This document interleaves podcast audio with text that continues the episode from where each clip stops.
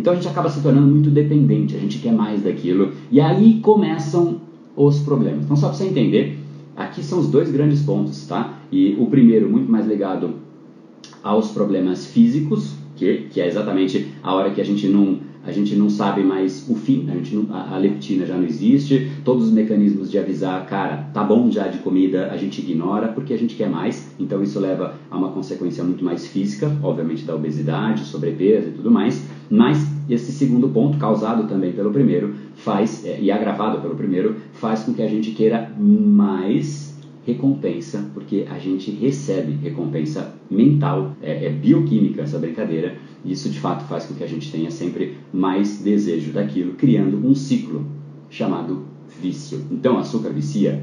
Categórico, sim.